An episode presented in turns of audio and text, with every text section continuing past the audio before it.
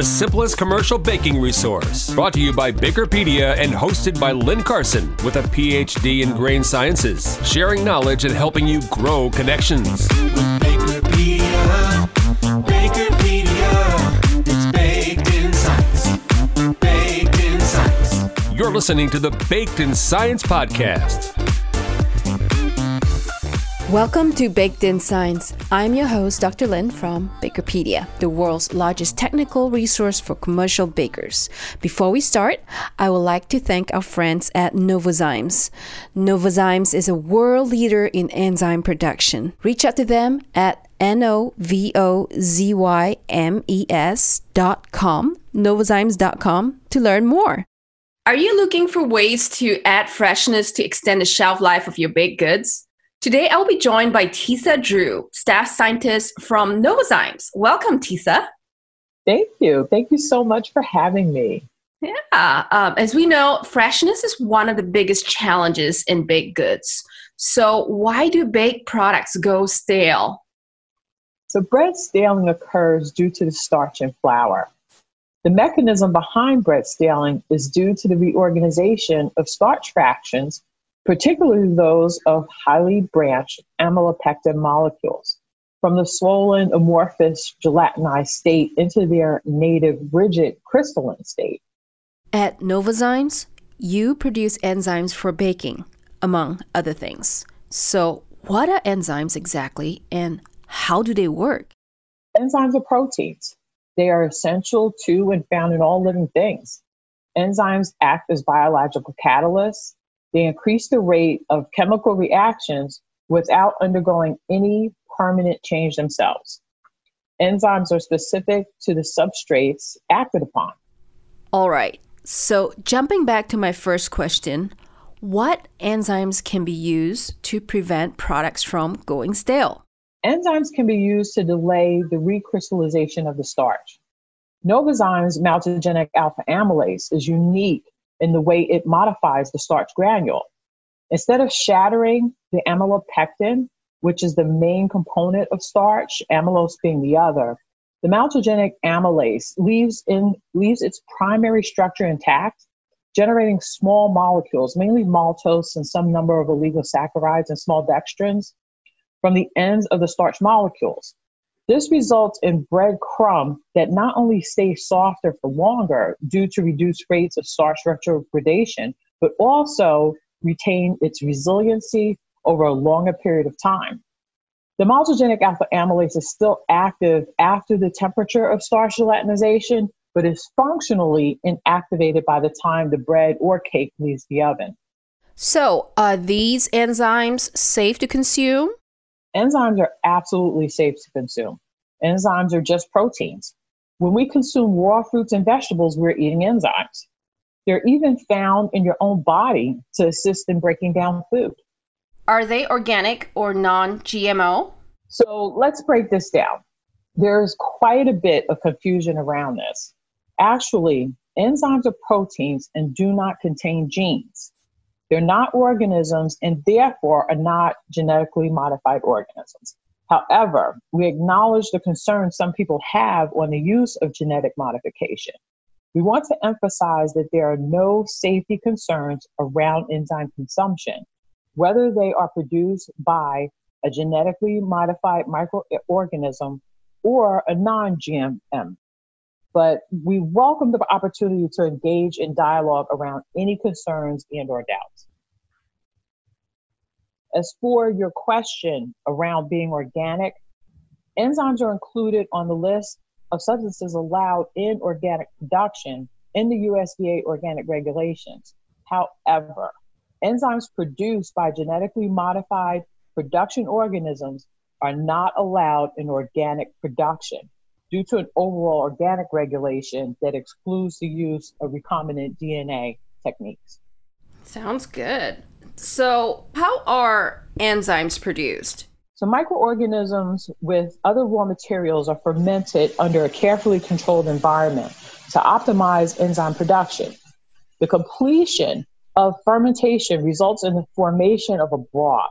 And this broth then filtered, and the enzyme is separated from the biomass, the production strain. The enzyme is now ready for formulation into the final product. Sounds sciencey. So, are enzymes destroyed or do we eat them in the baked product? Enzymes are inactivated during the baking process. The inactivated and or denatured protein remains in the baked good but is no longer performing a function. Good to know. Do these enzymes need to be declared on the ingredient label? There is an exemption from labeling for incidental additives such as processing aids. If the enzyme is used at an insignificant level and is not performing a function in the final food, it may qualify for an exemption from labeling. Most enzymes used as processing aids in food. Some consumer product goods companies tend to include enzymes in the ingredient statement in either case for transparency with their customers. And some have also found that enzymes have a positive connotation with consumers as well. Interesting. Baked goods have been quite a roller coaster over the years, and consumers are starting to find their way back to them. What are some of the trends that you're excited about? The market is asking for quite a few things. You're right The consumers are finding their way back to bread, cakes, high fat sweet goods, pastries, and more. You're even seeing some global influence with people eating international foods like baguettes, brioche, panettone, tortillas. The list goes on. While this is exciting in itself, we're also excited to see what challenges and opportunities this brings. To give you an example, consumers want high fat bread applications like brioche, but working with lots of butter can create quite the complexity at a bakery. So you can use lipases to help balance that. But lipases are known to create an off flavor in high fat breads, right? Unfortunately, yes. Sometimes lipases can sometimes create an off flavor, but there is a lipase solution that mitigates that quite a bit. We have a product, Lipopan Prime, that modifies fats with much less likelihood of off flavor generation. Wow, good to know. People seem to be excited about sweeter items in general. Why do you think that is? Overall, health is a big concern for consumers. People want to be health- healthy, but life is about balance, right? Yeah. We're, we're all busy. We do our best to make the right decisions when it comes to our foods, but we also want to indulge once in a while and celebrate with friends and family. So we're seeing the market is getting excited about cakes, donuts, pastries, pain au chocolat, and so forth. Yeah, cakes. They are taking a life on their own in bakery shops. What are the challenges with cake applications, and specifically, what role can enzymes play in this? Cakes are very complex. There are so many types. Ingredients, fillings, toppings, etc., will affect the eating quality of the cake. Cake freshness encompasses initial softness, long term softness, moistness, and other characteristics. Do enzymes work differently in different kinds of cakes? The optimum dosage will vary depending on cake type, flour type, formulation, process, storage conditions, and the desired quality at the end of the storage period. The optimum dosage should therefore be determined through baking trials. Great. Are there challenges in working with enzymes with certain ingredients? Like, what is the most common challenge you've experienced? Yes, there are ingredients that create challenges in working with enzymes. For example, high levels of sugar affect the performance of freshness maltogenic alpha amylase enzymes. What is the specific challenge with sugar? Novozymes has a unique product, OptiCake Excel, which consists of a patented sugar tolerant maltogenic amylase that acts on starch from the flour and a lipase. This enzyme is specifically developed to slow down staling of cakes with a high sugar content. Combined with the phospholipase for better texture, you get a complete patented tool for making your cakes stand out and gain consumer preference. OptiCake Excel is a robust enzyme product that working that works in a variety of cake recipes and processes. Positive results are typically seen in pound cakes, US layer cakes, muffins, and cupcakes. And these include keeping the freshly baked qualities throughout storage, develop soft, moist cakes with a superior texture, get higher volumes and a better cake shape, give consumers the cake they prefer. Thank you for joining us today, Tisa. You're welcome. I'm sure the baking industry, whether you're a bread improver, distributor, or bakery, can benefit from this discussion as so many are looking for solutions that will extend the shelf life for their baked goods. Now, reach out to Novozymes if you want to learn more about baking enzymes and how these solutions can be applied in your production. Thank you, Tisa. Bye bye. Bye bye. All right, let's take a break to acknowledge our sponsor, Novozymes. Wouldn't it be magic if bread could hold its shape and freshness over time? Behold the power of enzymes! With Novozymes Novamyl, bread is able to maintain softness, moistness, and elasticity, regardless of being squeezed or pressed.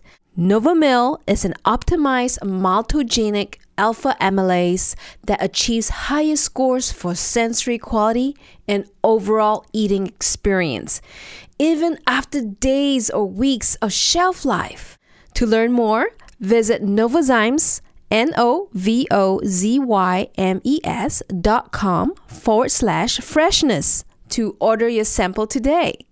Up next, let's hear from Stephen Pike on how to measure the effect of enzymes in bread. And to talk a little bit more about enzymes, we have Stephen Pike, the technical expert within Calibre. Stephen has an emphasis on imaging and NIR and is a 30 year veteran in the cereal industry. From the center of England, here's Stephen. Hi, Stephen. Hi, good morning. Good morning. What is C cell and why are you so passionate about it? Um, C-Cell is a, a, technology that's been around for quite a while. We we first started working with this around 20 years ago, although commercially it's been available for about 17 years. It's digital image analysis with um, a bespoke software program. And what we are doing is, is analyzing the internal structure and shape of, of baked products um, in, in order to quantify, to give objective data to the, uh, to the people carrying out the tests. Making bread is not like it used to be when grandma made it in the kitchen. It's a very industrial process. And this is made even more difficult because we, we're looking at a variable raw material all the time. So the, the constant battle the baker has is to try and um, get the raw materials in a formulation that he can process well and produce a consistent end product without too much wastage. And this is where we find that C cell generates a lot of interest, is giving objective numbers rather than a visual assessment by somebody. Um, we, we're quantifying the number of cells, we're quantifying the size of the slice of bread. All this is is useful information to the baker because they can make small adjustments mm-hmm. within the process Mm-hmm. So, uh, being a analysis, being an ana- being an analysis instrument, I'm sure you see a wide range of inquiries. What are the recent inquiries uh, that you see is at the top of the hot topic list? Okay, well, C-Cell does have a broad range of, of customers. We deal from wheat breeders all the way through to uh, bakers. But the the current hot topic seems to be the increasing interest in enzymes. Certainly, uh, using enzymes to produce clean label mm-hmm. benefits. So, how do you see the effect of enzymes using C cell imaging? Well, we normally we're normally looking at the the dough conditioners, so dough strengtheners, dough weakeners.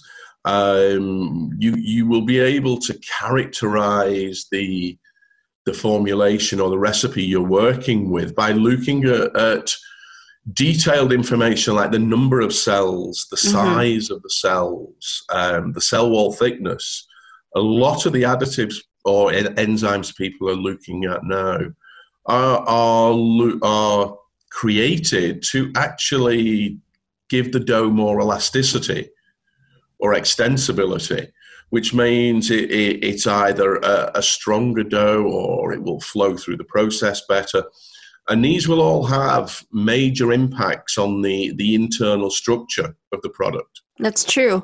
So basically, what you're suggesting is someone who is um, working on a clean cleaning up their label to use, say, uh, to image their product with DATEM or you know ADA, um, and then remove remove it and produce a control without those and image that, and then uh, replace it with enzymes and image that and to compare across these three images would Exactly. is that what you're okay Exactly, yes. Because Okay. you, what you can do then is once you have the control, which may be the DATEM based product, you can then start to look at um, test bakes with varying levels. You're using enzymes at very, very low levels, that's true and they are expensive.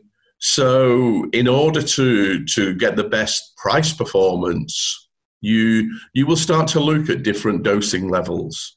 Now, Yes. we're, we're talking about ppm levels. that's true but then Um, h- how would you then quantify that quality in bread Well, if we take if we go back to the DATEM, um, we can we can produce hard numbers for that. So we could say um, we produce ten thousand cells. They will have a average cell diameter of 0.2 millimeters. that's That true we can't see that with a human eye is is the standard point. right Um, but then what we do with the with the enzyme formulations is we try to duplicate the DATEM specification to start with. Now you may well be able to take it further. You may be able to enhance um, the the quality, the internal structure, or the size and shape of them. You may be able to enhance that further by adding more of the enzyme. But then that, that becomes more of a, a decision that the baker makes. right Um, but certainly you would use it as, as the control, the, the, the, the current product you're making, and then duplicate it. And because C-Cell will produce so much data, we, we can very closely match our control sample. Right. So um, C cell produces objective, reproducible data. What is currently missing right now in the baker's toolkit in terms of being able to do that? I mean, I'm sure there's something around in the bakery that they can use to objectify data. Well, the, the, the problem is, I mean, there are a few instrumental methods for looking at finished bread quality. You can measure the, the loaf volume. Um, there are laser techniques. You can measure the external color of the Correct. product, bake Mhm. color. Um, looking at the internal structure is is the only current method that's used. Is the one that's been used for decades, which is a visual assessment and it's then down to you as the assessor um, deciding on a do, does this look atypical for the type of product we're making is this good bad now we, we may well come on to this a little later but it, it's it's then down to a very personal assessment That's and true. if two people look at very different bloomers, then you will you will grade them in the same manner. But as we get closer and closer together in quality, Mhm. then i it's not quite as easy. Which is the best product? Um, even you know, and this has big implications on the costing. That's true. I so, mean, just just the purchase of an equipment like that alone can uh, cut costs tremendously in terms of enzyme application. You know, well, we feel it, it, it. Not only can you um, gain from it by ensuring you're maintaining product quality, but you can also strive to improve it. You can see there are key quality drivers with all types of bread. And you can see where you would maybe like to go uh, and then make small changes within the plant. It's not only the formulation, you know, it, it, it's, it's configuring your processing equipment to, to match perfectly the product you want to make. So, reformulating, re-evaluating new mixers. Mixer mm-hmm. technology is changing. We sell equipment into the bakery equipment manufacturers, uh, and they are evaluating new mixer designs.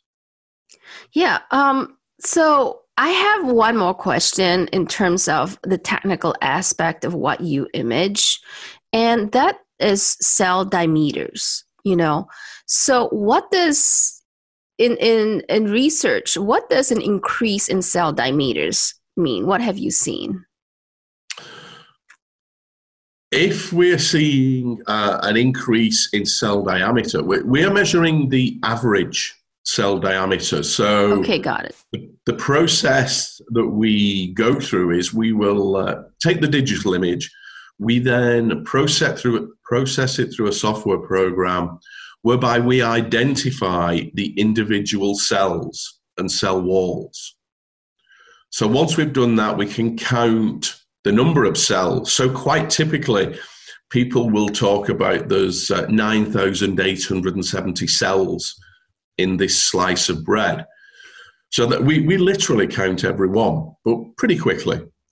Um, the idea then is we will plot a histogram.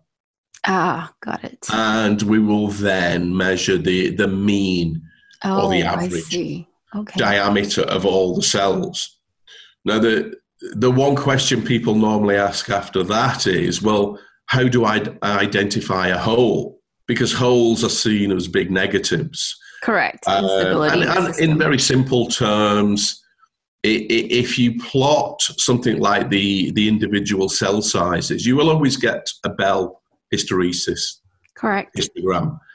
Um, were you, and then it becomes a bit statistical, which we won't go into. But if any of the cells identified within the structure are basically three times the standard deviation of the mean, mm-hmm. then they're classified as an outlier or oh, interesting. a hole.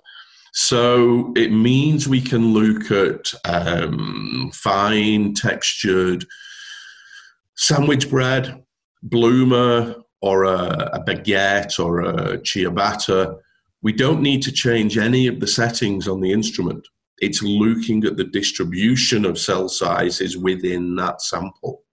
Interesting. Yeah, that's uh, that's the quickest way to quantify a big hole.